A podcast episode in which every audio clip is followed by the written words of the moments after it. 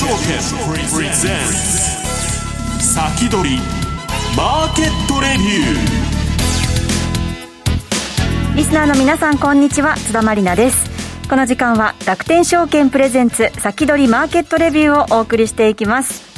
パーソナリティは現役ファンドマネージャー石原潤さんです。はいこんにちは。石原潤です。よろしくお願いします。よろしくお願いします。それでは今週のゲストをご紹介しましょう。今週は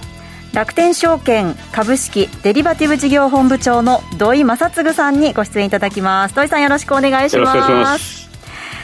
さて新型コロナウイルスの感染防止対策として今週もスタジオ内の人数を減らして放送していますので石原さん土井さんはリモートでのご出演ということになります。さあ今日9日水曜日ですけれども東京株式市場で日経平均株価は大幅に続伸し前の日と比べ295円35銭高の2万7579円87銭で終えました。土井さん決算発表も続々というところですが足元どうご覧になっていらっしゃいますか？そうですね。あのトヨタのニュースも良かったですし、はい、えっ、ー、とまあソフトバンクもアーム売れないってなったら下がるのかなと思ったところが、まあ、米株全般に良くてでいい方に取ってもらって上場してもらえるからいいだろうっていうところとでアメ株が上がって日本株が、まあ、素直に一緒に上がってこれるようになったっていうんで、まあ、一番こうあたおたしてる時期は抜けたのかなというように見てます、はい、石原さんいかがでしょうか？まあ今ねちょうどあのさっき、えー、っとこれからシーズナリーチャートを見てもらうんですけど、はい、まあここから中旬まで上げて行ってこいっていう感じが2月の相場でまだね、まあ、どういう軌道になるかわからないんですけど、まあ、ちょっとね、あのー、えー、相場調整相場売りトレンドが終わった後のもうギザギザの時期に入ってるんでねちょっとやりにくいなというのはあるんですけどね。はい、この後じっくりお話を伺っていきます。はい、さてこの番組は YouTube ライブでも同時配信しています動画配信についてはラジオ日経番組サイトからご覧いただけますまた番組ホームページからは随時質問などを受け付けています。番組宛てメール送信フォームからお寄せください。それでは番組を進めてまいりましょう。この番組は楽天証券の提供でお送りします。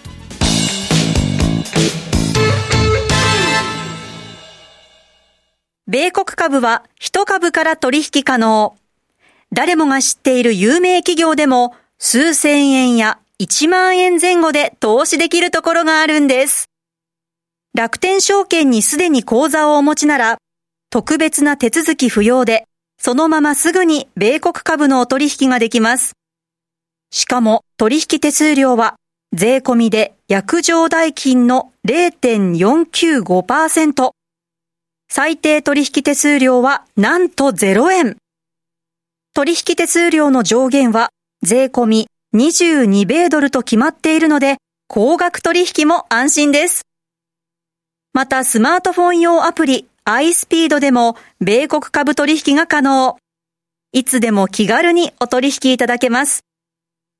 詳しくは楽天証券米国株で検索。楽天証券の各取扱商品等に投資いただく際は、所定の手数料や諸経費等をご負担いただく場合があります。また、各取扱商品等は価格の変動等によって損失が生じる恐れがあります。投資にかかる手数料等及びリスクについては、楽天証券ウェブサイトの投資にかかる手数料等及びリスクページや、契約締結前交付書面等をよくお読みになり、内容について十分にご理解ください。金融商品取引業者関東財務局長、金賞第195号、楽天証券株式会社。ウィークリーマーケットレビュー。さあ、ここからは楽天証券株式デリバティブ事業本部長土井正嗣さんにお話を伺っていきます。土井さん、この時間どうぞよろしくお願いします。はいよろしくお願いします。えー、とまずですね、ご紹介したいのが、あの、12月の終わりにアメリカ株の積み立てが可能になりまして、で、同時に、あの、楽天ポイントを使って株も、米国株も買えるようになりました。はい。この2つが、まあ、あの、皆さんに、こう、ちょっと使っていただくためにですね、200万ポイント山分けキャンペーンっていうのをやってますので、うんえー、これぜひ登録していただいてですね、えー、と7日から3月までですから、えーまあ、2月、3月の、まあ、いいタイミングでちょこちょこっと始めていただくと。で、ポイント投資の方は1回設定すると、あの知らない間に使ってくれるっていう感じなので、で積み立ては、まあ、これもあの月の初めって大体皆さん集中して買うんですけど、大体月の半ばぐらいとかに設定しておいた方がいいことが結構あって、で、2銘柄、3銘柄買うときはちょっとばらしてみるとか、まあ、そんな工夫をいろいろやっていただくといいと思います。ちょっと次のページお願いします。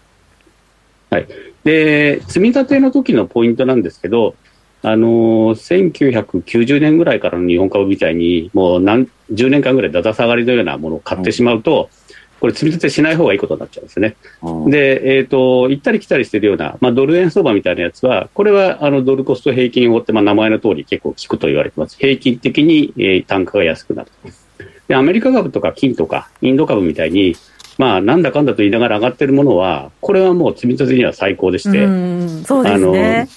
まあ、1月みたいに相場ちょっと弱い時に、普通の方っていうか、まあ、普通に考えたら嫌じゃないですか、投資するのが。うん、でも実は後で見ると、いいタイミングで投資したことになるので、まあこういうふうにちょっと波がありながらも、トレンドが強いものについては、この積み立てをうまく使ってですね、えー、投資していただくといいんじゃないかなというふうに思います。はい。ぜひ、積み立て投資、ポイント投資も楽天証券ホームページからチェックしてみてください。はい。えっ、ー、と、次のページお願いします。えー、3ページ目ですね。これ S&P の週足でいつも見てるやつなんですけども、はい、あのー、1月の21日にこうついにこう引転してしまいまして、はい、で、えっ、ー、と、未だに、まあ、先ほど石原さんコメントあったように、まだアメリカ株も週足ベースではちょっと戻ったものの、まだあんまり良くないというような状況です。で、これも、あのーこの番組私出てくるの1か月とか1か月半に1回しかないんで、ついついタイミング遅れがちなんですけど、週足で見てるので、皆さんぜひ週足で見ていただいて、認定したときはすぐに降りるというようなことをしていただけば、まあ、痛い目に遭わなくて済む。で、アメリカ株の S&P みたいにまだ上がり続けてるものはいいんですけど、はい、そうじゃないものも結構あるので、でちょっと次のページ見ていただけますか？これナスダック100ですね。はい。ナスダック100は早めに、あの、もう金利が上がりそうだっていうところからダーッと崩れ始めたんですけど、12月23日に引転してるので、で、ここで下がった時に、あ、引転だと思って、次の週に売ってれば高いところで抜けられてるんですよね、12月の終わりに。ね。でそこからダーッと下がってるので、まあ、この1月の痛い目に合わなくて済んだということもあるんで、まあ、特にこういう値動きの大きいものは、まあ、パラボリック使うというのは有効だと思います。えー、はい、次のページお願いします。で、えー、日経平均、こちらはですね、もう、あのーまあ、内閣がちょっと変わってからですね、えー、10月4日からだだ下がりなんですけども、まあ、これもトレンドをちょっと、あの、冷やしとかで見ると分かりにくいんですけど、週足で見ると、もうずっと下がってるっていうのがまだ続いてるんで、まあ、これはなかなか日本株は入りにくいなっていうふうになると思いますね。で、もっとすごいのが次なんですけど、次のページお願いします。はい、これマザースなんですね。12月の初めに、これも、あの、ちょっと日経平均とは必ずしも連動してないんですけど、金利が上がり始めるとか、インフレになり始めるとか、まあ、あの原油が上がり始めるっていうところから、どうもお金が引いてる感じします、やはり。下げましたね。もう買ってくれる大きな方がいなくなったので、で個人が買ってて、で、投げて下げて、また下げてっていう感じなんですが、これも本当に12月の第1週で引転してるので、ここで降りてれば、まだ1100以上のポイントで逃げれてたんですよね。うん、でも、この後1月までだーっと持って、えー、今3割ぐらいやられているので、こういうのがやっぱり個別株の、特にあのちっちゃい株はよくこういう動きするので、うん、まあ、この辺は週足のパラボリック、あるいは日本株ですとトレーリング注文っていうのがあるんで、はい、まあ、これをやっておかないと痛い目を見るっていう、あのまあ、典型的な例ですね。ですから、この辺、この次にもまた同じような相場来るでしょうから、うん、あの、週足1回ぐらいは見て、えー、ちゃんと切るときは切るというのが大事になるかと思います。特に今後、金利上がってくる局面だと、あの、今までみたいに買ってれば儲かるっていう相場じゃなくなってくるんで、はい、どこで逃げれるかっていうのを考えつつ動くってことですね。はい。はい。次の、えーと、ページお願いします。で、えっ、ー、と、今日ですね、お話ししたかったのは、あの、1月下がって結構がっくり来てる方も多いと思うんですけども、えー、あの、日本の株だけで見れば、1月ってやっぱ下がるんですね、最近は。うん、で、アメリカ株が下がるのはそれほど多くはないんですけど、それでも、あの、この青いとか、緑の枠で囲った3、4、5とか、あと10、11、12なんかもピカピカなんですけど、ここに比べてみると、アメリカ株でさえ、11月、2月はあんまり強くない。で、えーと、金は強いっていう、これも面白いんですけど、金はまあやはり今上がってますし、で、ナスダックは今回、ちょっとここのように上がらなかったんですけど、やっぱり日本の株は1月弱いっていうのを考えると、まあ、ここのところはしょうがないかなと。で、2月も、まあ、先ほどですね、石原さんおっしゃったように、白黒するかもしれないんですけども、まだ3、4ぐらいまでは、3、4ですね、土井さん、まあ、わーっといくのは。いつも期待できるところなので、まあ、ここぐらいでどうするかっていうのが、まあ、今後の金利上げる年なんで、ちょっと微妙なんですけど、まあ、その辺から考えると、1月が下がって、あの、しょんぼりするほどはないっていうのが一つ。で、これ見るときに難しいのが、はい、ある程度長く見ないといけないんですけど、長く見すぎると世の中変わってきちゃってるので 時代も変わりますからね。もうバブルの崩壊の90年からこう32年見てても、30年前のこと言われても生まれてないよって方も結構いると思いますし、ちょっとこれ長すぎるとこもあるんですね。ちょっと次見てもらえますか、はい、次のページ。はい。で、これ短くして10年にしてみたんです。12年なんですけど、これでもやっぱり1月はダメなんですね。日本株は1月ダメで。で、アメリカ株はそうでもないんですけど、ええ、まあ、ここから2、3、4はいつもいいので、で、あの、 Sell in May で本当に5月はずっと悪いんで、本当ですね。で、大体あの8月はもっとひどいことになるんで、はい、この辺の5、6、7、8、まあ、7は、あの、ちょっと例外的にアメリカはいいにしても、日本株は、5、6、7、8をいかに切り抜けるかっていうのがポイントになってくるかと思いますね。これ年末期間を短くしたら一層上がってません？これあの最近顕著に出てきてるのが、やっぱ半年効果の、えー、10月から4月までっていうのはよくて、はい、で、1月だけちょい割るっていうのがやっぱりもうずっとあるので、そこは、あの、日本とアメリカで、えー、結構露骨に出てる感じだと思うんですね。だからまあ、あの、これを出したのは、1月下がったのはそういうもんだっていうふうに思っていただいて、はい、で、ここからいかに取り返すかっていうところですね。はい、この後チャンスがいっぱい待ってるっていうことですね。そうですね。はい。次のページでお願いしてます。はい。で、これから大事になってくるのは、これ前回は、あの、FOMC のところは、3月まず要注意っていうふうに考えてたんですけど、はい、えっ、ー、と、ここのところの発言、パウエルさんの発言見てると、結構金利上げる気満々になってきたのと、どうもなんかアメリカの雇用が良すぎて、で、原油も上がりすぎて止まんないと。で、原油の方も、本当はシェールガス出せば、あの、あと大統領とかアメリカで自分のところで出るのに、それを増産してないから上がるとこもあって、ただこれを、えー、本当に環境派でいく、あるいはその、あの、二酸化炭素を減らしたいんだったら、原油は高いままの方がよくて、で、バイデンさんがでもそれやると中間選挙でボロボロに負けるので、まあ、どこで手打つからと。で、手打たないんだったら、やはり、あの、金利引き締めてくるので、まあ、その辺大事なのが FOMC と雇用統計。で、アメリカの中間選挙。ここのバイデンさんが環境っていうか、その民主党のうるさい人たちの目をなんとかかいくぐりながら、まあ、しょうがないね、もうちょっとシェルガス増産しようよって言ったら、えー、結構世の中買ってくると。で、言わなかったら、あのー、原油は高いままで、インフレで、で、金利を上げて、株が下がってという悪い展開になるんで、うん、ここはもう、ここからは金利と雇用統計と中間選挙にらった動きになるというふうに見ています。で、日本は、あのー、ちょっと支持率下がってきてるので、もしかしたら参議院選挙でボロ負けっていう面も出てきているというところで赤にしてます。で、G7 サミットは、ロシアがちょっと、なかなか動いてるじゃないですか、最近。うん、そうすると、ここで、あの、何らかの合意なり、あの、があるのかなというふうには、えー、考えてます。ですから、まあ、これ全般で見ると、まあ、金利と原油を睨みながら、まあ、とはいえアメリカ株は中間選挙で負けたくないから何かやってくるだろうと。えー、日本はあの独自要因で、えー、政策決まらず、ちょっと厳しいかなというふうに見てます。はい、石原さん、ここまでいかがですか？まあ、土井さんが言われる通りね、まあ、インフレの要因がグリーンフレーションになっちゃってるんで、で、これ極めて政治的な話でしょ？で、ね、今まあ環境にわーっと ESG だとかわーわー言ってるんだけど、まあ、それ、そこに投資したり、シェールに投資したり、サウジアラムコに金持っていくと、けしからんちゅうことになるわけですよ。だもうその辺の政治判断っていうのがね、えー、非常に大きいなと、まあ、構造的なインフレみたいになっちゃってるということですよね。だから、金利上げたから、その、じゃあインフレが収まるのかって言ったら、なんかまあ半分はグリーンフレーションなんで、そこら辺難しい。あとはまあ、えー、っと、そのバイデンの人気がないんでね、土井さんようになんとか、まあやりたいんでしょうけど、もともとあの人ね、民主党のあの大統領に今なっとるんですけど、民主党内のね、あの、去年の選挙の時、5位の人ですから、そもそも人気がないと。だから、開き直ってね、他の戦法でまあ勝つということをやるのかもわからないけど、まあその辺もね、えー、っと、私はね、もうみんなに聞いてるんですけど、株が大暴落したり、まあ、3割下がったとかね、2割下がったと、本当に利下げできるんですかと。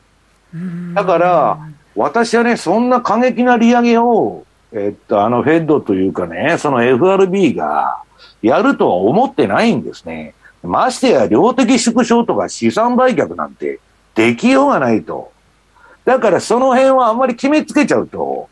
あの、金利上がるからね、ドルは絶対上がるんだとか、あるいは株がどうなんだとか、いうことよりも、まずは一つ一つ、まあこの土井さんのスケジュールにもありますけど、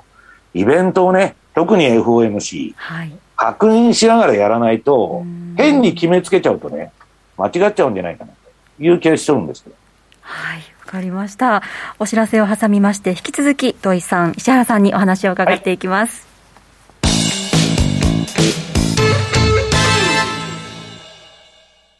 スマホで気軽に米国株投資始めてみませんか？高機能で使いやすい iSpeed なら、お使いのスマートフォンで米国株式のお取引が気軽にできるんです。相場の急騰、急落に備えて便利にお使いいただける逆差し値注文機能を追加し、より便利にお使いいただけるようになりました。便利な機能が満載のスマートフォンアプリ iSpeed をぜひ使ってみてくださいね。詳しくは iSpeed で検索。楽天証券の各取扱商品等に投資いただく際は、所定の手数料や諸経費等をご負担いただく場合があります。また、各取扱商品等は価格の変動等によって損失が生じる恐れがあります。投資にかかる手数料等及びリスクについては、楽天証券ウェブサイトの投資にかかる手数料等及びリスクページや、契約締結前交付書面等をよくお読みになり、内容について十分にご理解ください。金融商品取引業者関東財務局長、金賞第195号、楽天証券株式会社。先取り、マーケットレビュー。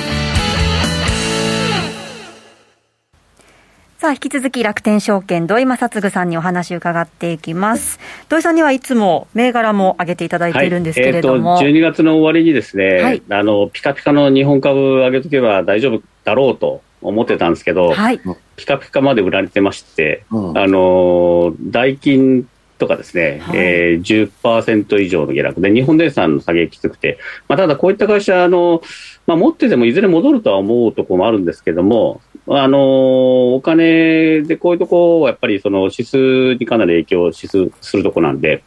あの日本株が売られるときはどうしても売られちゃうと。いうことで、えーまあ、ここは変にいい会社であってもですね、あのタイミングが悪ければ抜けた方がいいということで、大キット日本電産公開もすぐ抜けと。それからアップルも、あの、大して下がってないんですけど、はい、ちょっと、あの、トレンドがですね、うん、えー、今までの上げトレンドから、うん、えー、はっきりしないトレンドになっているので、えー、まあ一旦抜けと。え、土井さん、アップル出ちゃうんですか？ええ、あの、持ってるのは、えーと、ファンダメンタルズでは全然問題なくて、えー、で、業績もおそらくおそすごくいいんですけど、はい、まあ今回、あの、ここでお出ししているのは、どうしても、えー、週足のパラボリックを中心に見ていくっていう視点なので、パラボリックが引転したと。そうですね、今はよくない、今はよくないですね、まあ、いずれまたあのいい銘柄、こういった銘柄は手持ちのリストに入れといて、でそこからもう一回よかったらまた入ってくるって、まあ、業績はいいと思いますんで、まあ、どうせここ、金持ってるから、どっかで自社株買いやりますよ。自社株買いもやるし、なんかいいとこもいろいろ買ってくると思うんですね。で、良かったのが、コカ・コーラですね、はい、コカ・コーラがあのこの相場にもかかわらず上がってまして、えー、でやはりこういう銘柄はあのこういうこういう相場には強いですね。まあ、ウォーレン・バフェット銘柄ですよね。で、AT&T は、あのワーナーブラザーズかな、これをこう売るっていうか、あの一回た自分それを上場させてお金を持ってで自社株買いとかやればよかったんですけど、まあ、どうもあのスプリットすると言ってるので、まあ、スピンオフですかね、えー、もう今の株主に株を上げるみたいなやり方すると、この残された AT&T のこう借金とか減らないので、あまりあのいいいいようには言われてなくて、ガーンと一回下がって、とはいえ戻ってきてるので、うん、えー、まあ、あの今回こ、ここのところ戻りを考えるといいと、それから配当も結構いいので、まあ、一応、要注意この、この次出るまで見ながら、えー、丸というふうにはしてます。ただ、下の指数見るよ見るとお分かりになるように、あのナスダックとマザーズは、まあ、地合い相当悪いですというのが続いてますね。はい、次のページお願いします。で、その前から続けてた銘柄なんですけど、はい、もう、あの全全部そろそろ出ようかっていう感じで、業績も本当に全然悪くないんですけど、塩野義もあのワクチンとかですね治療薬でいろいろ言われてるんですが、何しろ日本株が良くないのと、トレンドが良くないので、えー、えー、累積リターン34%稼いなんですけど、ここで1回抜けて、でレーザーテックはもう今までむちゃくちゃ稼いでたんですけど、あのここで大きく売られまして、3万6000まで来たのが2万3000までガーンと下がってしまったので、まあ、これは、まあ、ここ、先ほどもあのちょっと申し上げたんですけど、出てくるタイミングがどうしても1か月半とか1か月に1回しかないと、まあ、月足で見てるわけじゃないので、月足で見てるような投資だと5年とかいう投資スパンじゃないと合わないんですけど、まあ、それよりはあの数か月とか1年で投資考えるんだったら、やっぱ週足で見たいと。で週足で見たら、まあ、本当は36%落ちるまでに売ってるはずなんですね。だそこはあの週足のパラボリック見ながらあの出ていただければというふうに思います。だからこれも一応出で。で、ファイザーも同じようにあの悪くはないんですけど、えー、相場全体が悪いんで、累積率は4.1%出てる。で、ローバーテクノロジーとサーモフィッシャーサイエンティフィックも、これも本当に業績は全く悪くないんですけど、うん、まあ、相場のトレンドが悪いので、えー、とりあえず抜けた方がいいと。まあ、あの、ちょっと全体の銘柄減らすっていうのもありますけど、で、えっ、ー、と、S&P500 の ETF、これ日本で上場しているものですけれども、まあ、こちらも、あのー、悪くはないんですけど、S&P、あの、冒頭で申し上げたように、今トレンドが売りなので、まあ、じゃあルールに従って売りということで、はい、えー、まあ、売りというふうにしています。はい。次のページお願いします。はい。で、えっ、ー、と、今日ですね、上げたい銘柄が、ちょっとあの、目先を変えまして、ええで、久々のインド。で、インドの ETF、日本で上場してるやつがあるんですけど、あの、村アセットさんの。で、こちらがですね、一回高いところまでガーッと上がった、280ぐらいまで上がったのが下がって、また戻ってきたんですね。で、えー、まあ、これも、タイミング的にト、トレンド的にもう一回上げトレンドに来てるので、まあ、これはいいだろうと。はいで、まあ、こういった、このインド銘柄はいずれにしろ、こう、じわじわ上がっていくような銘柄なので、まあ、こういうこう他の人が買いにくい時にはいいですし、まあ、人口動態とか IT 強いし、アメリカと中国対立すれば、